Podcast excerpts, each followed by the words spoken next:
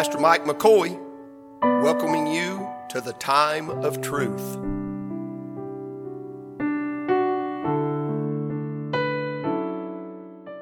I'm in Second Chronicles, chapter eighteen. So we're going to take my text. I about preached my voice away down at the Frogs Chapel Thursday and Friday night. Uh, it was uh, the little country church in the woods, and it was full of kids. Wade Stover's my witness, and uh, it was just uh, just a wonderful place to be. And uh, so uh, if you found uh, Second Chronicles eighteen and verse twenty-eight, my reading's a little lengthy. Let me hear you say amen. Amen. So the king of Israel and Jehoshaphat, the king of Judah, went up to Ramoth-Gilead. The king of Israel said unto Jehoshaphat, I will disguise myself and will go to the battle. But put thou on thy robes. So the king of Israel disguised himself, and they went to the battle. Now the king of Syria had commanded the captains of the chariots that were with him, saying, Fight ye not with the small or great, save only with the king of Israel. And it came to pass, when the captains of the chariots saw Jehoshaphat, that they said, It is the king of Israel. Therefore they compassed about him to fight, but Jehoshaphat cried out, and the Lord helped him. And God moved them to depart from him. For it came to pass that when the captains of the chariots perceived that it was not the king of Israel, they turned back again from pursuing him. And a certain man drew a bow at a venture and smote the king of Israel between the joints of the harness. Therefore he said to his chariot man, Turn thine hand, that thou mayest carry me out of the host, for I am wounded. The battle increased that day. Howbeit, the king of Israel stayed himself up in his chariot against the Syrians until the even. And about the time of the sun going down, he died. Father, I love you, and I thank you for the day. And I thank you for allowing me to be behind your desk once again. I pray you would fill my mouth and guard my tongue. Preach me to the glory of Jehovah and no other reason. God, there's no doubt that uh, this message is for this day and this congregation. I pray that you'd bless it and sanction it, Lord, with your unction. And use me for a little while. Would you use me one more time, Lord? For the glory of God. And I'm going to praise you, give you honor and glory for everything that you're about to accomplish. And I ask it in the King's name, Jesus. Amen. Amen. And amen. It's a little still in here today. I'm not surprised.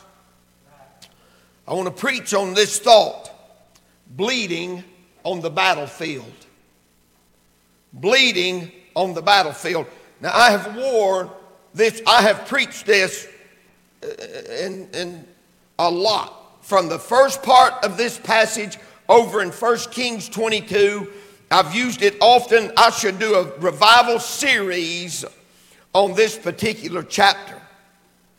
But this is a brand new, I've never seen a couple of things here that I want to share with you today. And it'll fit you. This will fit you today. This is going to, this is, this is going to get right down where we live. It's where we're at. Uh, I'm the pastor. I don't know everything, but I know a lot of things, and this will fit you today. This will help you if you'll heed this. Now, I didn't know who would be here on Monday when I got this, but God knew. who would be here. And uh, so I want to bring us up to speed, if I may, on this particular story. Ahab is the most wicked king that's ruled the ten tribes of northern Israel. And Jehoshaphat is God's man. And the Bible's very clear about not being unequally yoked together. I don't mind marrying two lost people. I certainly don't mind marrying two saved people. But if people come to me and you can't convince me that you're either both unbelievers or both saved, I'm not going to do you wedding. Because the Bible's plain about being unequally yoked together. Jehoshaphat had no business going down to where Ahab was in Samaria. But you see, he had allowed his son to marry Ahab's daughter. So this turned into a family affair. I believe Ahab had an ulterior motive here when he told Jehoshaphat to wear his robes and he would disguise himself. You see, if Jehoshaphat gets knocked off, Jezebel Junior is going to be helping rule uh, over Judah. We had one Jezebel in the northern ten tribes. We certainly didn't need her daughter helping rule in the southern two.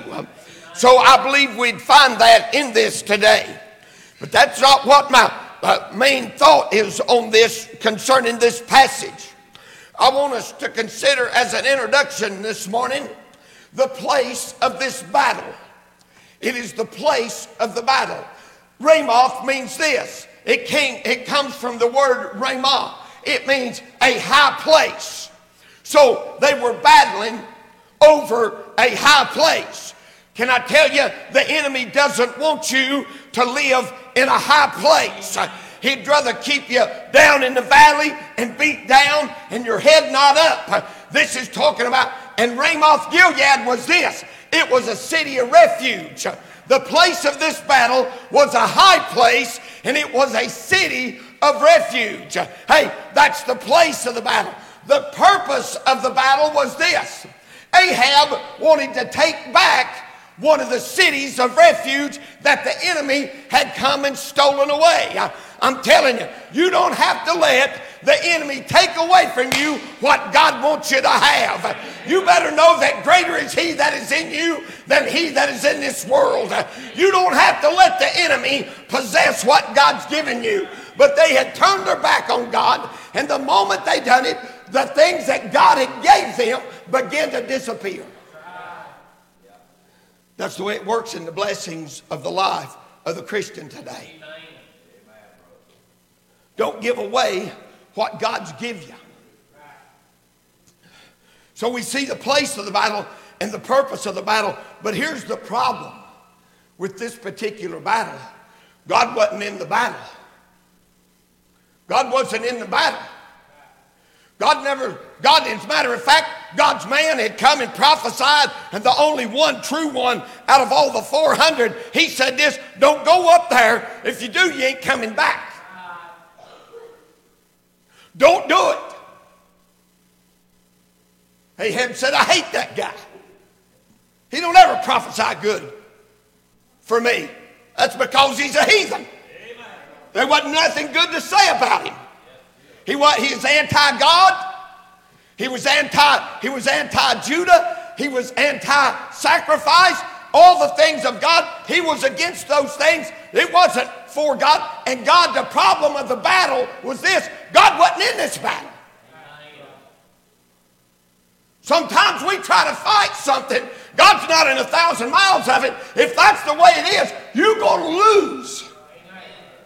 A lot of times God's saying this, don't you fight, you just stand. If there's any fight, the battle is the Lord's. Don't you fight the battle.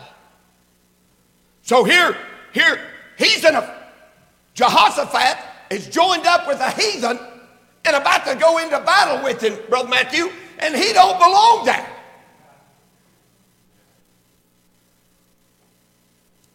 See, there's certain things that we shouldn't be fighting over.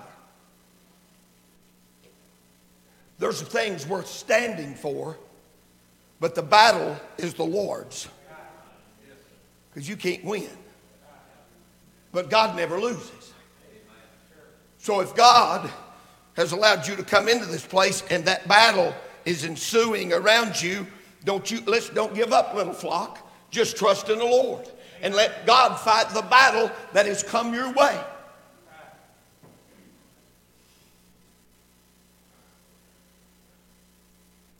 Number one, I want us to consider the battle, the involvement. You know why this battle was ensuing? It was due to a broken covenant. You see, Ahab had Ben-Hadad, and Ben-Hadad, the Syrian, his father had taken cities, Ramoth-Gilead, the high place, one of the cities of refuge, being that city he'd taken from him. And here's what he said: Ahab had a chance to kill him. Sometimes there's some things we need to kill. But Ahab didn't kill him. Ahab let him go. And here's what he said. Ben-Hadad said this: we'll give you the cities that my fathers took. We'll give them back. They made covenant and he let him go. He should have cut his head off and just took the city. It was already his. It belonged to the children of Israel. It didn't belong to the Syrians. It's broken. A broken covenant. But Second Chronicles eight and eight, eighteen and three, we'll find this. It's due to a broken covenant, but Ahab had a desire to fight. He wanted to fight. Why? Because God had just delivered him from one battle, and he thought, hey, I'm ready to go, and we'll win this one too.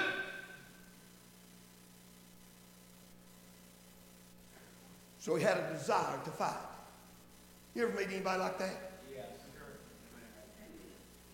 All they want to do is fight. Vladimir Putin's that way. He just wants to fight. Gordon said he heard on the news, this, was it this morning? Heard on the news this morning that Putin said he'd put his nuclear missiles on alert. They've probably been on alert all along, we just didn't know it, but now he's boasting about it. Why, he just likes to fight. You know what I found out? It don't matter how big and tough you are, there's always somebody just a little tougher. Amen.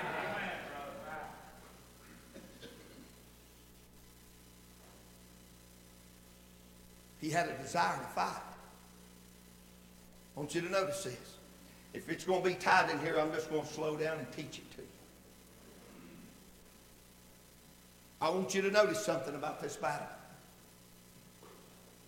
He carried himself into battle, but somebody else carried him out. You think about this for a minute.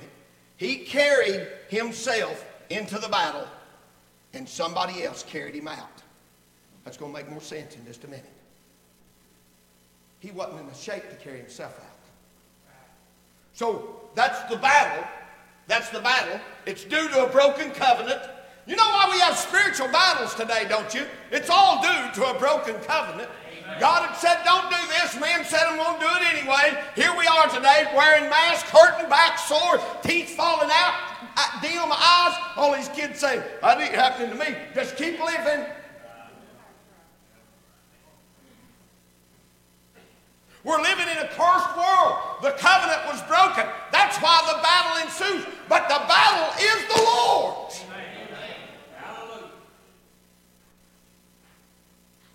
It's due to a broken covenant, and it is this. Many people have a desire to fight. They don't want to get along. If there isn't something crazy going on in their family, they'll do something stupid, so there'll be something to fight about. And it gets tough. You still with me? Yes. I want you to consider the bleeding. In verse thirty-three, here's what we find in this particular place. There was a certain man drew a bow at a venture. And you know what it done? It wounded this fella. Do you know what the word here, adventure, means it means it means uh, to accomplish, but it also means morally it means innocent. What does that mean? That means this guy pulled a bow, and stay with me, it was probably someone on Ahab's side. Why would you say that? Because the joints of the harness was in the back. Had he been, if he was facing the enemy, and we know that he was, he was battling the enemy, it's a good chance that it, that word means accidentally. He didn't mean to hit the target he had. It means innocent and morally innocent. Somebody drew a bow, let it go, and it hit him right there between the joints, and he was wounded. I don't have anything to do with us. There's a lot of Christians today that are bleeding because they've been wounded by friendly fire. That someone drew a bow at a venture. They didn't mean to hit them. They just let it go, shooting the bow like we're supposed to do, preparing for war in the battle, let it go, and all of a sudden, instead of hitting the enemy, it caught somebody else right in the back, and here they are. Now they're wounded. And they're bleeding on the battlefield.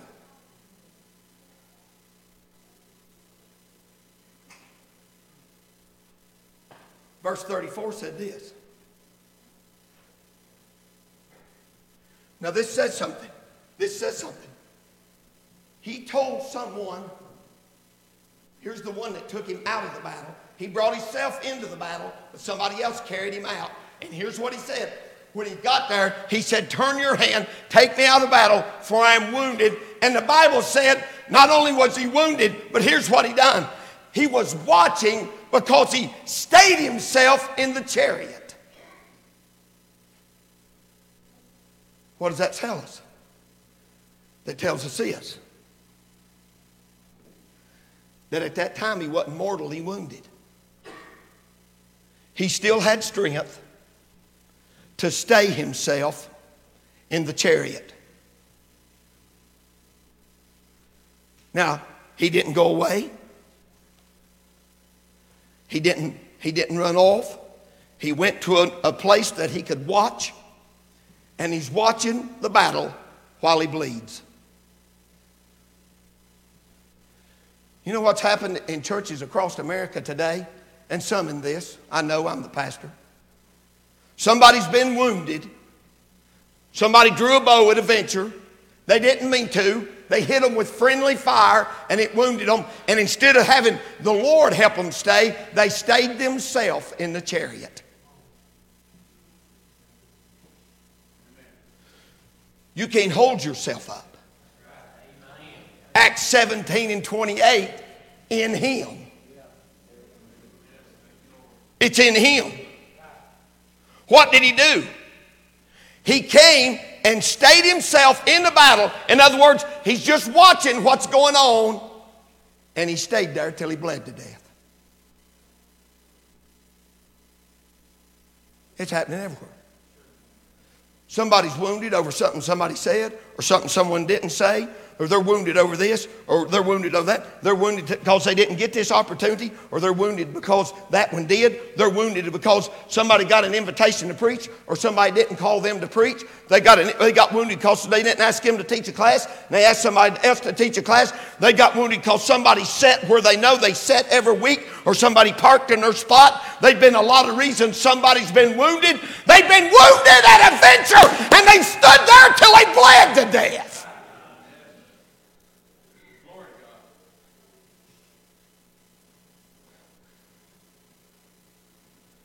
Take me out of the battle. I can't fight, but I can watch. And I'm going to watch the fight. And I'm going to stay myself. The problem is, we can't stay ourselves. Or we can watch.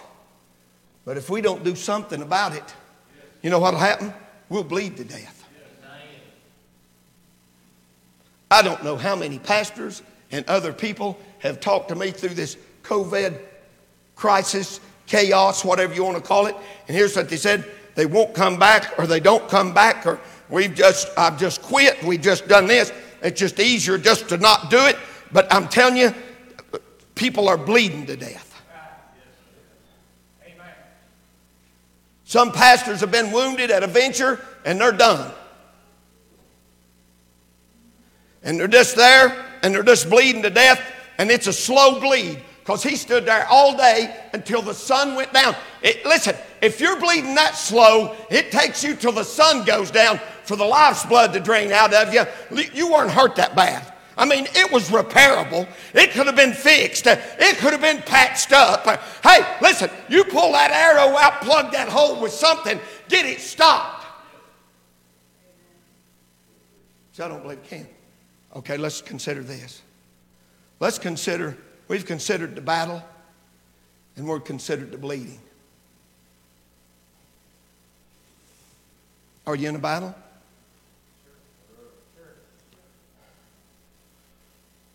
Are you bleeding? It may be something at the house.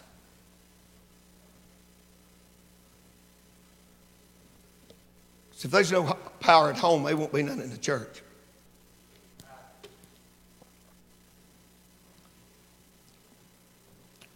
Maybe that spouse said something that this one just misunderstood. But Pat and I don't even have to talk anymore. Don't let you. So I, I get up from studying. I copped that migraine trying to study last night and just messed my study all up. So after I took some medicine and laid down for a few minutes, she heard me wandering around. I went in the kitchen, and she's fixing cake and ice cream. She said, "I knew what you was coming to get." Didn't even have to say it. After forty-two years, Jake, that's the way it's going to be with you and Bob and Lee. I'll just be sitting in the chair and there'll be a, bang, a cup of hot tea sitting down beside me. Just about to get up and get one of them. Yeah, I knew you was. Uh, you didn't bring any of them? Here's your vanilla wafers. Oh, glory to God. Got it all. What if she was to look at me and say, "Get your own stinking wafers"?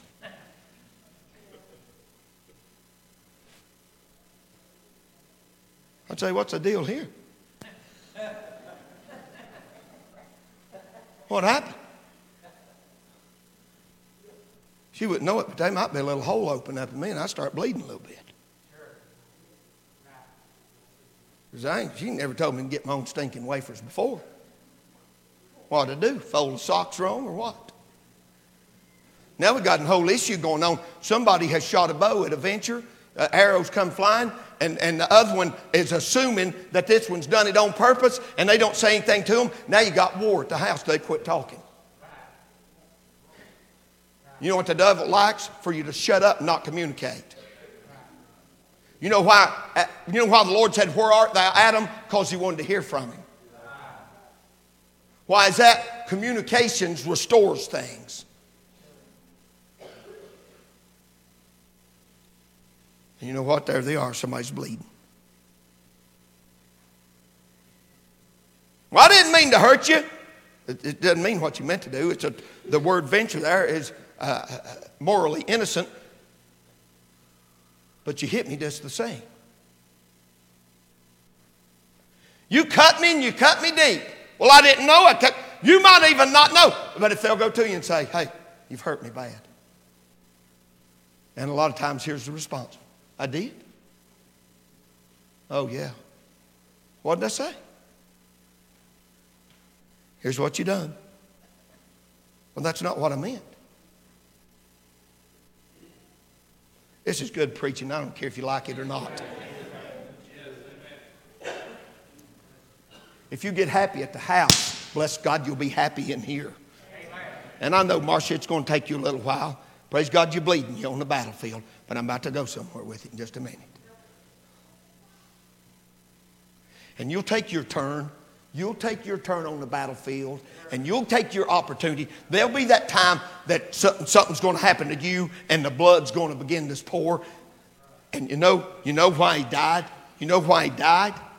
Say, well, God said he's going to die. God said we're all going to die. But one, he didn't have to go into that fight. It would have been a little while longer before he died, no doubt. God knew what he was going to do before he done it. Didn't mean he didn't have the will to do something else. God would have allowed him to have done that. It wasn't just in Ramoth that he died. It was in Gilead. And here's what Cousin Butch said. Did you notice where he died? I said, yeah. Ramoth. He said, Gilead. You know what that is? That's, whew, I feel the Holy Ghost right here. That's where, you know what Gilead was? The place of medicine. It's where the balm of Gilead was produced. He's standing on the battlefield. We're all in a battlefield. He's standing there bleeding. There's somebody in here today feel like you had your guts cut out. I'd be preaching something else. He's there. And somebody else, you use my scripture today, bear you one another's burdens, praise God, that's right. Somebody else got him out of the battle. How many times somebody helped you, got you out of the battle? They see you're bleeding, but they can't do nothing about it. You know who can? You. You know what you need? This simple. Jeremiah said, is there no balm in Gilead? And the answer is, yes, there's balm in Gilead. You know what he done? He stood there and bled to death with the medicine laying all around him. He was in the very place where the he, where the healing could have helped him. But yet he didn't take the healing. He'd rather watch the fight. He'd rather stay in the battle. That bunch hurt me. I'm going to hurt them. No, you're going to die is what you're going to do. If you've been wounded and you're standing there and you don't even realize how slow the blood's coming out, pretty soon when the blood's gone, friend, you're going down because the life is in the blood. And without the shedding of blood, there's no remission. But I'll tell you, you know, Tony said it and I about shouted. You know what this is? It's the hospital. You know what's available today, spiritually speaking? The balm of Gilead. There's balm all over the building. There's been times Gordon's been my balm. There's been times Junior's been my balm. Others, my wife is my con- constant and continual balm to help me when I'm down and beaten and can't get back up. And she knows when to put a little salve on. Praise God. And you know what that is? That's the Spirit of God. He is the balm today. Jesus said, I'll pray the Father that he may send you another comforter, that he may abide with you forever. You know what's available today in a happy hospital? It's the balm of Gilead. If you're bleeding over injury, there's balm enough for all. You got trouble, you're lost without God today. It doesn't matter what condition you're in. If you're on the battlefield and bleeding today, the balm is available.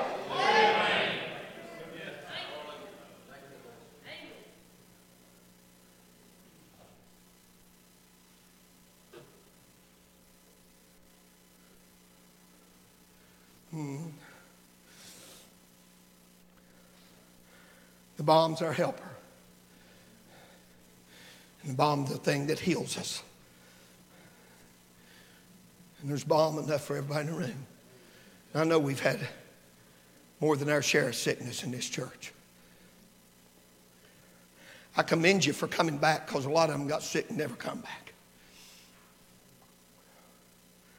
And some of you, some of you are injured by, by, by just circumstance beyond your ability to do anything with it. And then some have been injured accidentally and some have been injured because they meant to injure you.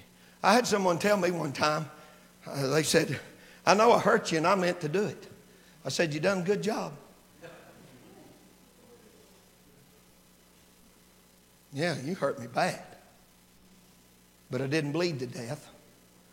I didn't try to stave myself up in the chariot on that day. I crawled into my prayer room that night. Mm-hmm. I crawled into my prayer room that night, and I said, God, I've been injured on purpose. It wasn't accidentally. They meant to do it. And God said, you know what? They meant to do it to me too. Mm, I started feeling a little better. I thought, my goodness, who am I not to suffer an injury or two for the cause of the kingdom? I, I've not had anybody beat me with a stick. I've had them threaten to kill me, but they ain't hit me yet. Hey, listen, I've been in God, I've, I've been in places where things have spoken, but praise God, I've never had nobody nail me to a tree. I, I've never had somebody whip the blood out of my back. Jesus went through all these things for me, and he done it so that when I got hurt, I could have a healing. He done it that when I was down, he could lift me up. He is my balm this morning. I don't have balm outside of him. When I find myself on the battlefield, and I'm telling you, it's just about a daily event, and I find myself bleeding, which is more than just every now and then, I tell you what I find. I find myself a place to call upon the name of the Lord and say, I need that balm of Gilead one more time.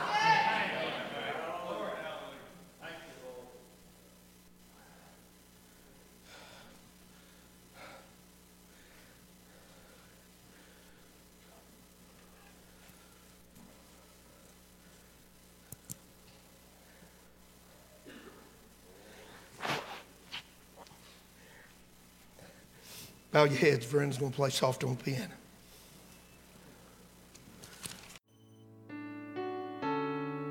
Pastor Mike McCoy, thanking you for joining us at the Time of Truth.